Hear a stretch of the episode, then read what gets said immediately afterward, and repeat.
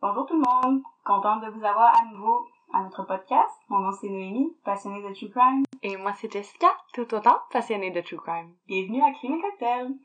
On vous remercie d'être de retour pour un deuxième épisode. Si vous êtes avec nous aujourd'hui, c'est que possiblement vous avez écouté le premier épisode ou que le deuxième épisode vous a interpellé.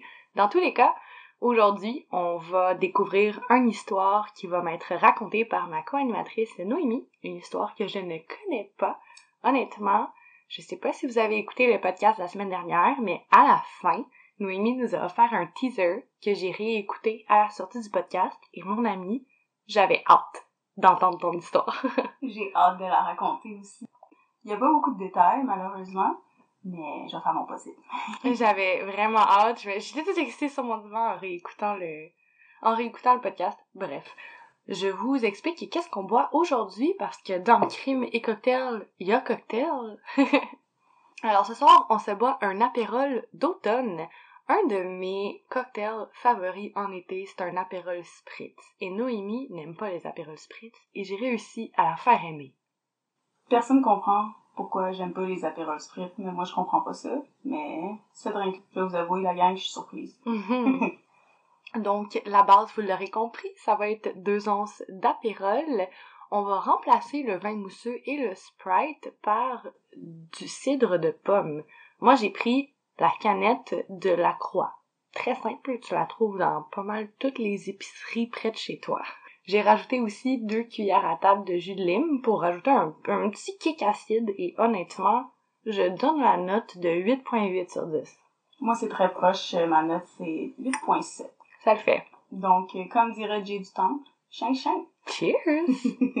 Maintenant, sur une note plus sérieuse, pensons à notre cas du jour. Mes sources sont le newspaper.com, Detroit Free Press, le medium.com et ma dernière est le Everybody Wiki. Je vais juste dire pour cette euh, source-là, par exemple, il y avait quelques données qui étaient erronées. Je me suis plus aux journaux de, du Detroit Free Press. Tu veux dire comme les, les, les choses étaient contradictoires? C'est juste les, les dates des fois qui étaient contradictoires. Il disait, par exemple, que la personne était décédée, la date que le corps a été retrouvé, mais la personne est décédée quand il est décédé, pas quand son corps a été découvert. Sur toutes les autres sources, ça disait la même chose. Je voulais juste avertir aussi avant, il a fallu que je fouille énormément. Pour ce cas-là, il n'y a aucun, aucun détail sur Internet sur ce qu'il a fallu que je m'abonne à Newspaper. Elle m'envoyait des messages pour me parler de son processus de recherche et j'étais impressionnée. Cette fille-là, était déterminée pour me raconter cette histoire. C'était wow. Tout le monde autour de moi, ils savent à quel point j'ai mis du temps pour rechercher. Malheureusement, j'ai pas beaucoup de détails. Si jamais j'ai plus de détails sur le cas, c'est sûr et certain que je vais faire un update. Parfait, ça risque d'être un épisode plus court donc. Ouais, exactement. Ça va être vraiment plus court que le premier épisode mais tout autant intéressant. Ah, mais oui, certainement. Notre cas d'aujourd'hui, il se déroule dans le nord-ouest de Détroit. Sur toutes les sources, il y avait l'adresse précise d'où ça s'est passé. Aucun détail sur le cas, mais ça, par exemple, c'était partout, mais je vois pas l'intérêt de dire l'adresse. Est-ce que tu penses que peut-être ils ont dit l'adresse parce que c'est Détroit? Ça a comme une réputation au travers des États-Unis en entier? Je ne sais pas, parce que j'ai vraiment cherché voir l'adresse si elle existe encore. J'ai tout essayé et j'ai rien trouvé. Il y a aucun détail, donc le peu de détails que les personnes avaient sur ce cas, ils disaient dans leurs ah. articles. Ouais. Ok, ouais. La soirée du 14 juillet 1982 est un soir comme les autres, alors que Robert Bekowitz écoute tranquillement la télévision avec sa copine, Jennings Clark, et son meilleur ami, Edward Glover. Robert Bekowitz est un homme de 33 ans, né dans le Michigan le 5 octobre 1948. Il a grandi dans un orphelinat aux côtés de son frère Gerald. Je sais pas si c'est son frère plus vieux, son frère plus jeune, je sais pas s'il y en a d'autres, s'il y a des sœurs ou quoi que ce soit. Je sais juste qu'ils ont été abandonnés vraiment jeunes par leurs parents à l'orphelinat. Ok. Ouais, c'est vraiment triste. Il y a un voisin de Robert qui affirme que ce dernier racontait qu'il se faisait battre à l'orphelinat Malheureusement, surtout dans ces années-là, on connaît les horreurs qui se sont passées dans ces places-là. Donc, c'est, c'est pas difficile à croire ce qui s'est passé euh, pour Robert et son frère. D'autres personnes de son entourage le décrivaient comme un homme troublé et un collectionneur d'armes. Un collectionneur d'armes? Fervent collectionneur d'armes, ouais. Mais on parle armes à feu, armes blanches, qui était, on parle quoi? Surtout armes à feu, un petit peu armes blanches. Plus tard dans le, dans le cas, tout le monde qui va écouter le podcast va comprendre le, le genre d'armes, mais c'est surtout armes à feu Mais Robert avait un petit peu de tout dans son sous-sol. ok. C'est tellement niaiseux comme question, mais il peut passer de, sais, des carabines vraiment grosses ou c'est vraiment comme des petits pistolets, tu sais, c'est que c'est... On a, on a vraiment pas de détails, Ok. mais c'est de tout. Un peu de Ok, tout. Pas nécessairement des, des gros fusils militaires ou quoi que ce soit, là, mais vraiment que ce soit des, des fusils de chasse ou que ce soit des petits pistolets. Il collectionnait vraiment les, les armes. Puis c'est collection, c'est pas on les utilise. Je sais pas s'il les utilisait, Ok. malheureusement pas de détails. c'est ça, qui est un petit peu plate de ce cas-là. Quand on est curieuse comme toi et moi, puis qu'on on aime savoir les détails, euh, Mhm. ouais, puis pousser vraiment au- les choses au fond pour savoir. euh, Genre, je vais te poser des questions, tu vas être comme je peux pas te répondre. Ouais, j'ai j'ai essayé d'avoir les réponses, mais malheureusement, tout ce que je vais dire, c'est tout ce que tout le monde sait. Ah non, non, c'est Même un peu plus, je pense. Mais si toi tu l'as trouvé, je, je sais que c'est tout ce qui est disponible. ouais. Robert, c'est un moteur au physique imposant, une forte moustache et aux cheveux longs attachés en une seule tresse. Physiquement, c'est les seuls détails que j'ai lui. En fait, c'est même les seuls détails sur toute la vie de Robert. Il n'existe aucune photo de lui. J'ai j'ai aucun détail sur sa copine Jennings Clark, ni sur son meilleur ami, James. Ok, les seules informations que t'as, c'est qu'il il écoutait un film dans le salon, tous ensemble. Ouais, c'est ça. La majorité des sources indiquent que Robert et Jane étaient un couple. Certaines affirment qu'ils étaient fiancés, mais j'ai aucune preuve. Je vais me fier à mes sources majoritaires pour dire qu'ils étaient seulement en couple et non fiancés. Dans tous les cas, il était en relation Ouais, amoureuse. ils étaient en relation amoureuse. Bon, ça n'empêche pas Janine, 21 ans, d'entretenir une relation avec James, qui a 37 ans. Donc Robert a 33 ans, Janine en a 21, et James en a 37. Puis James, c'est l'autre personne qui est sur le divan. Ouais, dans le fond, Robert, c'est lui est en couple avec Janine. Son meilleur ami, c'est James. James et Janine, ils ont une liaison. Robert, il sait pas. Aucune idée, aucun doute. Donc, le trio regarde la télévision. Juste avant minuit, James s'excuse et va à la salle de bain, alors que le couple reste dans le salon. Il y a une petite précision que je veux faire à propos de James. Il a besoin d'une canne pour se déplacer à cause d'une lésion à la moelle épinière. Ça peut vraiment sembler anodin comme détail, mais il n'y a rien qu'on dit sur le podcast qui est anodin. Vous allez comprendre plus tard pourquoi je dis ça, c'est très important. À son retour de la salle de bain, James attrape un fusil, un calibre 45, un des fusils de la collection, à son meilleur ami Robert. Il se positionne derrière lui et il lui tire une balle en pleine tête, à l'arrière de la tête. Je peux pas confirmer si l'information que je vais dire est véridique, mais j'ai lu que pendant que ça, ça s'est passé, Robert tenait la main de sa copine, Janine. Ça me brise le cœur. Ben, je pense que tu vois les larmes qui coulent, c'est genre, oh my god! Ça commencerait. Malgré l'horreur du geste qu'il vient de commettre, il s'empressa de poignarder son meilleur ami entre 80 et 100 fois. J'ai des sources qui me disent que c'est minimum 80, j'ai d'autres sources qui disent presque 100, j'ai des sources qui sont plus exactes et qui disent 83, mais dans tous les cas entre 80 et 100 fois. Je sais pas pour toi, mais c'est quand même très rare qu'on voit dans, dans des cas que quelqu'un poignarde autant quelqu'un d'autre. Je sais que généralement avec les personnes, quand c'est vraiment des, des victimes qui sont proches du meurtrier, c'est plus passionnel, il y a plus de coups, mais entre 80 et 100 fois, c'est c'est rare, c'est rare. J'ai rarement vu ça. Ben, même quand t'entends que quelqu'un s'est fait poignarder, mettons, 40, 50 fois, on trouve déjà que c'est un nombre vraiment élevé, puis c'est déjà quelque chose qui peut être qualifié comme un crime passionnel, comme tu dit. C'est souvent des gens qui, qui connaissent leur, leur personne. J'ai un petit penchant pour les crimes passionnels, si je peux dire ça sans, sans sonner bizarre, mais c'est vraiment mes, mes codes de true crime préférés. Je m'y connais beaucoup, puis j'ai, honnêtement, je pense pas déjà avoir entendu autant de coups de feu. Coup de couteau. Euh, de, de coups de couteau, pardon. c'est pas... euh, surtout que c'est pas la partenaire amoureuse, c'est vraiment l'amie. Ça aussi, c'est c'est rare. D'habitude, c'est vraiment le, le partenaire ou la partenaire. Oui, effectivement, toi et nos auditeurs, je sais pas comment dire ça, vous allez vraiment tomber en bas de votre chaise pour ce qui suit. Ok, c'est pas tout, là. Ah, ça, c'est juste le début. Ça, c'est absolument rien. Ok. Je voulais juste avertir que les détails qui vont suivre sont extrêmement graphiques, choquants et peuvent être traumatisants. Si c'est pas votre style d'histoire de true crime, vous pouvez arrêter le podcast tout de suite. Mais je voulais juste avertir, faire un petit trigger warning avant parce que c'est pas pour tout le monde. Ok. Donc, personne sauf Jen et James sait exactement qu'est-ce qui s'est passé par la suite. Ce qu'on sait, c'est qu'après le meurtre de Robert, les deux amants ont passé trois jours à consommer énormément de drogue. On n'a pas su jusqu'au euh, jusqu'à temps qu'il arrive au procès un peu c'était quoi les drogues qu'ils ont fait. Je vais en reparler plus tard. mais on peut imaginer que c'était un méchant bon cocktail de drogue. Mettons, ouais, on parle pas de marijuana encore une fois. Oh non, non, non, Ok. opioïdes et tout le tralala, les, des drogues très, très, très, très, très, très dures. Pendant ces trois jours-là, ils ont participé à des rituels sexuels avec le cadavre, les deux personnes et le cadavre, et les parties mutilées de celui-ci, parce qu'ils n'ont pas juste laissé le cadavre comme ça, tout en se photographiant pendant les actes. Euh, euh, par corps mutilé, tu veux dire, est-ce qu'ils ont sectionné des parties? Est-ce qu'ils l'ont altéré? Ok, je, Ouais. je vais pas trop vite. Non, c'est pas, c'est ouais, Je je, je, comprends de réagir comme ça. Moi aussi, j'ai réagi de la même façon. Ils ont mutilé le corps avec une scie que James avait empruntée à ses parents. C'est le next level. Le corps de Robert Bekowitz a été retrouvé par la police en 14 morceaux dans des sacs poubelles dispersés dans sa propre maison. Ils ont retiré la tête, les bras et les jambes de son torse. C'est vraiment ça qui a rendu ce cas-là connu parce que on peut retrouver les photos. C'est facilement trouvable sur Internet, c'est facile d'accès. Les photos de l'acte sont faciles à trouver, mais tu peux pas trouver des informations sur la vie de la victime. C'est, c'est, ouais. Ouais, exact. Moi, je- c'est ça qui me brise le cœur de ce cas-là, c'est que la seule raison pourquoi on en entend parler, c'est à cause de ça. Parce qu'on a les photos sur Internet, ça choque, le monde en parle, c'est pour ça qu'on en parle un peu, et même à ça, on n'en parle pas tant. Il y a eu un petit trend donné sur TikTok que le monde en parlait parce que les photos sont vraiment dégueulasses. C'est les seules photos qu'on a de Robert Bekowitz. On n'a aucune autre photo de lui sauf post-mortem. Je comprends pas pourquoi, parce que c'était quand même dans les années 80. Je sais pas pourquoi ce cas-là a pas plus été médiatisé que ça. Ça peut être un ensemble de plein de choses.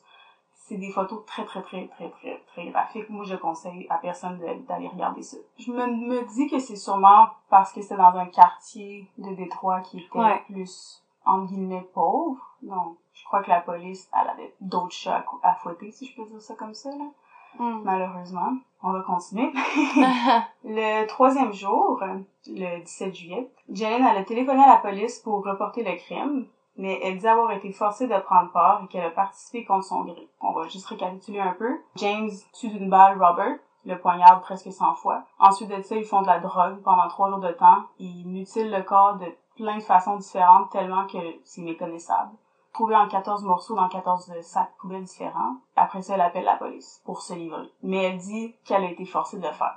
J'aime toujours jouer l'avocat du diable dans toutes les situations, mais est-ce que c'est possible qu'il était juste tellement sous les effets de Tu sais, je veux dire, je sais toujours pas de quelle drogue on parle, mais est-ce que c'est peut-être les effets de la drogue qui ont fait en sorte qu'il était comme dans une espèce de, de brouillard, puis... Moi aussi, je me suis dit ça, mais avec les détails qui vont suivre, Ok. ça, ça replace un petit peu. Puis vous allez voir que Janine Clark est juste manipulatrice. Elle essaie juste de jouer la victime pour se sauver de la prison. Ok. À l'arrivée des policiers, James est retrouvé encore extrêmement intoxiqué, sous l'effet d'un cocktail de drogue, très fort encore une fois, et procède à son arrestation. La police, quand elle est là, a saisi une quantité d'armes phénoménale, couteaux, menottes, parce que Robert était collectionneur d'armes. Certaines sources disent que c'est Janine qui a appelé la police, d'autres disent que c'est présenté au commissariat, et quelques sources disent même que c'est James qui s'est dénoncé. Par contre, comme j'ai dit tantôt, je me fie vraiment plus au Detroit Free Press, parce que Mhm. c'est un journal, c'est vraiment quelque chose de plus sûr que Everybody Wiki, par exemple. C'est vraiment des sources vérifiées. Le, le journal dit vraiment que c'est Janine qui a appelé la police le samedi 17 juillet. Donc j'ai décidé d'y aller avec cette source. James est donc arrêté, accusé de meurtre second degré, utilisation d'une arme à feu dans le but de commettre un crime et mutilation d'un cadavre. Il plaide non coupable sous cause d'aliénation mentale. Il subit donc une évaluation psychiatrique et est jugé apte à subir un procès. Le juge a tout de même insisté que James subisse d'autres examens psychiatriques avant l'audience préliminaire et le procès. Donc, à ce point-là, Janine n'est pas arrêtée parce qu'on se rappelle qu'elle a dit qu'elle avait été forcée, qu'elle avait été séquestrée, et qu'elle avait pas voulu prendre part à ça. Mais elle l'a quand même fait. Oui, mais ce qui arrive, c'est que on est dans les années 80. La police, elle a pas encore accès aux photos parce qu'il faut les développer, les photos. Ils ont pas encore accès aux photos. Je sais pas si tu t'en rappelles. Moi, je me rappelle quand j'étais jeune, ma mère m'avait donné une petite caméra, puis elle me donnait des, des filtres. Puis là, fallait que j'allais faire développer, mais avant ça, je savais pas qu'est-ce qu'il y avait dans ma caméra. Ouais, mais mettons, je, je, puis je, je vais peut-être trop loin ou je suis peut-être complètement dans le champ, mais elle, quand elle va au... Elle fait juste dire j'ai été témoin de ça ou elle dit j'ai participé à ça parce que je Elle pense dit qu'elle que- a été séquestrée est forcée. Ok, ok, ok. Ouais, est forcée Ok. à assister à ça. Elle dit qu'elle a, elle dit pas qu'elle a participé, elle dit vraiment qu'elle a été séquestrée, prise en otage, forcée, name it. Elle a pas participé Ok, à ça. que ça fait du sens qu'elle soit libérée et tout, là. Ouais. Je comprends. Mais la police, elle se doute quand même de quelque chose. Elle l'arrête, puis notre chère Janine était en libération conditionnelle pour un vol de banque qu'elle avait fait auparavant, qui en ont profité pour l'arrêter, pour s'assurer de la garder dans la mire des policiers, Mhm. puis qu'elle soit là quand ils vont aller à l'audience préliminaire ou aux examens avant le procès. C'est quand même très intelligent. Ils ont mis une caution de 10 000 Dans ce temps-là, en plus, on. Ouais, c'est c'est beaucoup d'argent. Ouais. Comme j'ai dit, l'inspecteur chargé de l'affaire a fait ça pour assurer la présence de Janine à l'audience préliminaire. Ah, parce que sinon, il pensait qu'elle allait pas se pointer. Ben oui, c'est sûr. Elle avait Ah. déjà un casier judiciaire avant cet événement-là, puis il voulait vraiment juste s'assurer qu'elle reste puis qu'elle s'enfuisse pas. Mhm. Parce qu'ils ont besoin d'elle, c'est un témoin super important. Par contre, il y a des suspicions qui commencent à s'installer vis-à-vis les dires de Janine Clark, parce que la police commence à interroger le quartier, dont Janice Smith, qui habite la maison avoisinante. Le fils de cette dernière affirme que il a vu le duo dehors le jeudi matin. On se rappelle que le meurtre a eu lieu mercredi soir, un peu avant minuit. Puis aussi, Janice affirme qu'elle a entendu une femme crier à 3h45 du matin, une femme apparaissant avec Janine, dans la nuit du samedi. Elle hurlait puis elle suppliait à James de déverrouiller la porte pour la laisser entrer. Je sais que dans certains cas, les, les victimes, ils sont tellement brisés, ils sont tellement brainwash, ils restent avec les abuseurs. On a vu ça souvent dans des, dans des cas de, de kidnapping et tout. Mais ça, c'est à peine 24 heures après le, le crime. Généralement, si tu vois ton chum se faire poignarder presque 100 fois, mutilé, décapité et tout, tu restes pas puis tu supplies pas de rentrer dans la maison. Euh, non. En plus, il y a d'autres voisins qui ont affirmé les avoir vus les deux ensemble à une vente de garage. Après le meurtre. Ouais. Puis Janine, elle semblait vraiment pas être froissée du tout. Elle semblait super heureuse, tout allait bien. Comme un peu euh, le cas de Casey Anthony puis Kaylee Anthony avec le tatouage de Bella Vida, là. Ouais, exactement. Ah. Mais ce qui a vraiment mis la puce à l'oreille aux policiers, puis qui ont procédé à son arrestation à Janine, c'est quand les voisins ont affirmé avoir vu Janine sortir de la maison pour aller acheter des filtres pour une caméra. Donc, la police, elle a, elle a fait développer des filtres. On sait ce qui se passe par la suite. Là- qu'elle mentait tout le long, grâce au témoignage dans le fond de ses voisins qu'on a su que the bitch was lying. Exactement. Ok. The bitch was lying. Ouais, donc euh, après ça, y- euh, la police a euh, procédé à l'arrestation de Janine. Je sais pas si sa caution avait toujours été à 100 000 Comme j'ai dit, j'ai tellement pas de détails. Puis les sources, pour sa caution, même dans le journal de Détroit, les sources varient. Tout Ok. dépendant du journaliste. Je sais pas si sa caution elle a augmenté à 100 000 ou si elle a toujours resté à 10 000 ou si elle a toujours été 100 000. Mais je sais qu'à partir de ce moment-là, c'est sûr et certain que sa caution est fixée à 100 000 puis il est accusé de mutilation d'un cadavre. Parce qu'ils ont développé les photos. Ouais, ils ont développé les photos, puis ils ont vu les photos. Puis là, ils l'ont accusé. Ouais. Ça ferait du sens que ce soit après ça que la, la caution allait monter. Au jour de l'audience préliminaire, James semble nerveux. Il porte une perruque bouclée, brune, qui cache son crâne rasé, arborant un tatou. Je sais pas si il a décidé ça avec l'intention de cacher ses tatous pour adoucir son image. Dans ces années-là, les tatous, ils sont extrêmement tabous. Ils sont encore en, en 2022, donc on s'imagine dans les années 80. Mm. Puis, ils étaient associés à la criminalité. Mais bon, ça c'est mon opinion à moi, je pense que c'est pour ça. James affirme les dires de Janine, qu'elle a été prise en otage et forcée à participer aux actes sordides qui ont eu lieu. Mais, comme la majorité des cas incluant un duo, c'est pas très long avant que les deux se virent l'un contre l'autre. Et c'est exactement ça qui se produit dans ce cas. Il plaide non coupable et risque jusqu'à 10 ans pour la mutilation d'un cadavre, 2 ans pour utilisation d'une arme à feu pendant un crime et prison à vie pour le meurtre. Malgré tout, Janine pleure et clame qu'elle n'aurait jamais pu faire de mal à Robert. Elle dit avoir dit à James qu'elle préférerait mourir que de couper le corps de son petit ami. Mais elle l'a fait. Les preuves sont à l'appui. Ceci fut réfuté par l'accusation, montrant les photos d'une Janine Clark souriante en train de décapiter la tête de sa victime, les mêmes photos qui ont mené à son arrestation. La photo que j'ai mise sur notre compte Instagram, c'est celle de Janine Clark, sourire fendu jusqu'aux oreilles. Elle a été prise au moment qu'elle était justement dans l'acte de scier la tête de Robert. Je l'ai mis pour que vous voyez son sourire, comment que c'est malsain. Elle a l'air vraiment du diable, c'est fou là. On voit vraiment que c'est une femme manipulatrice qui voulait faire qu'est-ce qu'elle faisait, mais elle veut juste pas avoir les conséquences de ses actes. Ben, elle essaie de jouer le rôle de la petite fille parfaite qui s'est fait manipuler, quoi. Et voilà, pour pas aller en prison. Mais c'est pour ça que, évidemment, j'ai pas mis la photo complète sur Instagram parce qu'un corps mutilé n'a pas place sur les réseaux sociaux. Mais je voulais simplement que vous voyez la photo pour que vous compreniez à quel point qu'elle a l'air de savoir qu'est-ce qu'elle fait, qu'elle enjoy ça à 100%. Elle, elle, est vraiment contente d'être là. Ça paraît vraiment, là. Ouais, c'est vraiment dégueulasse. Un officier de police a même dit, en voyant ces photos, c'est aussi horrible que tout ce que j'ai jamais vu. J'ai vu des photos de coups de fusil de chasse au visage ou de corps en décomposition, et ces photos sont tout aussi horribles. Bien sûr, j'ai traduit ça de l'anglais vu que ça s'est passé aux États-Unis. Il note aussi que James euh, a des sévères dommages lombaires. Il aurait donc eu besoin d'assistance pour bouger le corps de Robert. Donc c'est pour ça que plus tôt, j'ai parlé des dommages lombaires de James. Mm. Ça prouve que Janine, ce qu'elle dit, c'est pas vrai. Parce que James aurait jamais pu faire ça tout seul. Robert, c'est un homme au physique imposant, comme j'ai dit au début du podcast. Ça prendrait vraiment deux personnes minimum pour déplacer le corps et faire tout ce qu'ils ont fait, comme on voit sur les photos. Ou Avec le avait, s'il y en avait juste une, pas avec des dommages lombaires. Non, exact. Même à ça, ça serait, ça serait vraiment presque impossible de bouger un corps aussi imposant que celui de, de Robert tout seul. Ça prend, en tout cas, ça peut être, tout est possible dans la vie, mais ça prendrait beaucoup de temps, puis euh, c'est, ouais. Puis tu sais, on est deux fans de, de True Crime, on va se le dire, là, on, on le sait qu'un cadavre, c'est beaucoup plus lourd qu'un corps régulier parce que, bon, il y a tout le poids qui est, qui est relâché, là. Exactement. Si tu, si tu pèses ton 200 livres, quand tu es décédé, c'est vraiment tout ce poids-là Mhm. que tu dois transporter. Tandis que quand tu es en vie, un, tu sais, t'as un peu de tenus, puis Mhm. tu te soutiens. Mhm.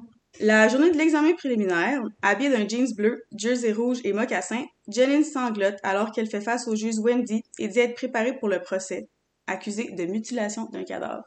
Je sais pas pour vous, mais je trouve ça assez spécial comme tenue pour aller à ton propre procès. Des mocassins et un jersey rouge. Généralement, les gens essayent de s'habiller un petit peu plus professionnel, si je peux dire ça comme ça, pour avoir une meilleure image, pour essayer d'amadouer, entre guillemets, le jury ou et le juge. En plus que c'est ce qu'elle semblait vouloir faire depuis le début. Exactement. Elle est tellement hors de contrôle que la juge demande si elle a besoin de temps pour se composer. Puis finalement, d'une voix hoquetante à peine compréhensible, elle finit par dire « Je suis correct ». Janine a lancé occasionnellement des regards à James alors qu'il entrait dans la salle, mais lui, il n'a jamais essayé de la contacter, que ce soit verbalement, en la regardant, n'importe quelle façon, il l'a ignoré totalement. L'avocat de James a tenté d'avoir une caution pour son client, ce qui fut fermement rejeté par la juge, qui affirme que la présomption de culpabilité de l'accusé est immense. Il doit donc rester emprisonné jusqu'à la date de son procès. Puis est-ce que Janine, elle l'est, elle? Oui, Janine Ok. Allais, sa caution, elle, elle a une caution, mais sa caution est à 100 000 Dans les années 80, c'est... en- encore aujourd'hui, c'est énormément d'argent, mais en plus, dans ce temps-là, c'est encore plus. Donc, elle est emprisonnée parce qu'elle peut pas se payer la caution. Puis, James n'a pas le droit, lui, à une caution. Mais Janine est juste... à- Ben, juste. Je dis ça avec des gros guillemets, elle est juste accusée de mutilation. Donc, je pense que c'est pour ça qu'elle a le droit à une caution et pas James, qui est accusé du meurtre, d'utilisation d'une arme à feu pendant un crime Hmm. et mutilation. Ouais, puis, anyways, quand que la police veut faire en sorte que tu restes derrière les barreaux, ben ils vont mettre une caution très très élevée. Puis je pense que Ouais. c'est le cas avec. À Avec moins que tu aies énormément d'argent, Mm. tu peux pas sortir. Mhm. Bref, au procès, ayant lieu le 23 août, James est calme, silencieux et ne porte plus sa fameuse perruque, puis aborde plutôt ses propres cheveux. Ah, il s'est- fait pousser les cheveux? Ouais, il s'est laissé pousser les cheveux. Ok. OK. Selon les sources, la perruque que portait James aux audiences précédentes était mal ajustée pour lui, puis je crois que c'est pour ça que les journalistes en ont autant parlé, parce que c'était- tellement bizarre qu'il porte cette perruque-là, ça fitait tellement pas sur sa tête à lui, c'était juste weird à voir. Je crois que c'est pour ça que les journalistes en ont autant parlé de ça, puis finalement, il arrive à son procès, il a ses propres cheveux, il a plus sa perruque. On comprend pas trop pourquoi il a fait comme ce cirque médiatique-là. Je crois que ça montre vraiment l'étrange personne que James est, en fait. Ouais, vraiment. Et puis je pense que même aujourd'hui, ce stunt ferait parler dans les médias. Fait ouais. Ouais. Finalement, Ce dernier plaide coupable pour tous les chefs en échange de pas recevoir la sentence de prison à vie pour l'accusation de meurtre. Il n'offre aucune explication au juge pourquoi il a assassiné froidement et violemment son meilleur ami, ni sur les événements survenus par après. Le 30 novembre, il est condamné à 50 ans de prison sans possibilité de libération conditionnelle avant 30 ans. Il dit qu'il doit sûrement être responsable pour les mutilations et photos, mais il ne peut pas être certain parce qu'il a pris énormément de drogue. Comme j'avais dit plus tôt, il avait pris un cocktail immense de drogue pendant trois jours. Il dit que c'est seulement opioïdes et amphétamines. On saura jamais la vérité si c'est ça ou mélangé avec autre chose, puis probablement avec de l'alcool aussi. Il dit « Je n'ai plus rien expliqué ». Ok. Donc on, malheureux, on sait que c'est eux qui l'ont fait, mais on n'a pas de pourquoi ni de... Même au procès, on peut pas avoir plus de réponses. C'est vraiment dommage. Pour la famille, surtout, là, ça a dû être horrible. Ouais, pour le frère, je, je sais pas s'il était proche, lui et Robert, mais c'est juste horrible hein, comme situation. Le mercredi 3 février 1983, c'est maintenant au tour de Janine de recevoir sa sentence. Après un procès de trois jours, un jury composé de six hommes et six femmes délibère pendant seulement une heure et cinq minutes pour en venir à un verdict. C'est vraiment pas long, là. Exactement. Ça, des fois, on voit dans des cas que ça peut aller prendre des, des semaines avant Mm. qu'un jury se décide, puis se décide même pas dans certains cas finalement. Puis là, en une heure, c'était réglé. Le jury reconnaît Janine coupable de la mutilation du corps de son petit ami et condamné à la peine maximale pour ce chef d'accusation, soit 10 ans. Je n'ai pas pu trouver ce qui est advenu de James et Janine. James est probablement encore en prison, s'il n'est pas décédé. Selon les calculs, il doit être encore en prison. Puis Janine, elle devrait être sortie, puisqu'elle a été arrêtée en 82, condamnée en 83, puis elle faisait seulement 10 ans. C'est sûr qu'elle est sortie. Elle est rendue où? On le sait pas. Ça me fait penser au cas de Carla Molka, qui avait été retrouvée à Châteauguay sous une nouvelle identité. Ses enfants allaient à l'école, puis elle faisait du bénévolat à cette école-là. Je sais pas si euh, ça te dit quelque chose, ce cas-là. Oui, puis non. Ouh, j'aime ça. Peut-être pour une prochaine Ouais, c'est épisode. ce- à suivre. Oui, c'est ça aussi, c'est quelque chose comme cas. Ah, non, euh, je je pense que j'ai le mélange avec un autre cas. Ah. Tu t'en rappellerais si À suivre À dans suivre. un épisode près de chez vous. Oui. Bref, si jamais vous avez des détails concernant ceci, contactez-nous sur nos réseaux sociaux. Ça me ferait extrêmement plaisir d'avoir plus de détails sur non seulement ce qui est avenu de James et Janine, mais sur le cas au complet, surtout sur Robert et sa vie personnelle. C'est ainsi que se termine l'histoire de Robert Beckwith assassiné et mutilé violemment par les deux personnes les plus chères à ses yeux. Ça me rend tellement triste qu'on ne connaisse rien sur Robert. Comme j'ai dit au début du podcast, les seules photos qui sont connues de lui sont post-mortem. On ne connaît rien de sa vie, rien de son enfance. La seule chose connue de lui, c'est son meurtre. Les gens se rappellent de lui car on peut retrouver des photos dégradantes de son cadavre mutilé sur Internet et c'est choquant. Donc, ça fait jaser. C'est vraiment crève-cœur à, mes yeux, puis aux yeux de tout le monde, selon moi. C'est, je trouve ça tellement triste. C'est vraiment horrible. Surtout le fait qu'on puisse rien trouver d'autre que le meurtre. C'est- cette personne-là, c'est pas juste son meurtre. C'était une personne. quand que la seule photo qu'on a de ton visage, c'est désolé pour les détails qui vont suivre. Si vous aimez pas les détails trop intenses, vous pouvez skipper un petit 30 secondes, une minute. Les seules photos qu'on, la seule photo qu'on a de son visage à Robert, c'est sa tête qui a été décapitée avec ses organes génitaux dans sa bouche. C'est la seule photo qu'on a de lui. C'est horrible. À un autre niveau. C'est dégueulasse. C'est dégradant aussi pour la personne qui était. C'est dé... Non, j'ai pas d'autre mot que c'est dégueulasse. Je suis d'accord avec toi. Ouais. Quand on y pense, cet homme-là n'a jamais eu de famille, ayant été abandonné à l'orphelinat très jeune. Il n'a jamais pu connaître qu'est-ce que c'est d'être aimé, en sécurité, ni même épaulé. Il n'a jamais ressenti la chaleur d'un câlin d'une mère aimante, puis peu de personnes à qui il tenait l'ont assassiné. Pas juste assassiné, en plus, c'est un des cas les plus violents que j'ai lu de toute ma vie. Un des cas les plus horribles que j'ai eu à lire. Bref. Soyez certains que si j'ai plus de détails concernant Robert Bekowitz, vous allez être les premiers à le savoir au travers du podcast. Prenez le temps de serrer vos proches dans vos bras aujourd'hui et gardez une petite pensée pour Robert. Hmm. Merci pour votre écoute. J'ai hâte de vous retrouver la semaine prochaine avec un nouveau cas qui nous sera raconté par Jess et rappelons-nous-le que nous découvrirons ensemble. Veux-tu nous faire un petit tease en passant pour ça? Euh, oui, je veux bien. C'est un cas... Bon, en fait, je vais y aller avec le titre de notre épisode qu'on va donner en primeur. quand rester dans le placard crée la mort, coûte la mort, coûte une vie. Bref, on va voir comment qu'on va le... Cause la mort, Cause la mort. pense. Je suis plus certaine. quand rester dans le placard cause la mort. Bref, en fait, c'est c'est une histoire qui a fait vraiment, vraiment beaucoup parler aux États-Unis. C'est arrivé dans les années 1990 environ, début des années 2000. Triangle amoureux.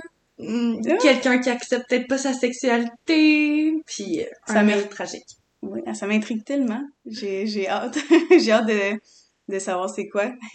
Ben, j'ai hâte de te raconter. La semaine prochaine, à et Cocktail.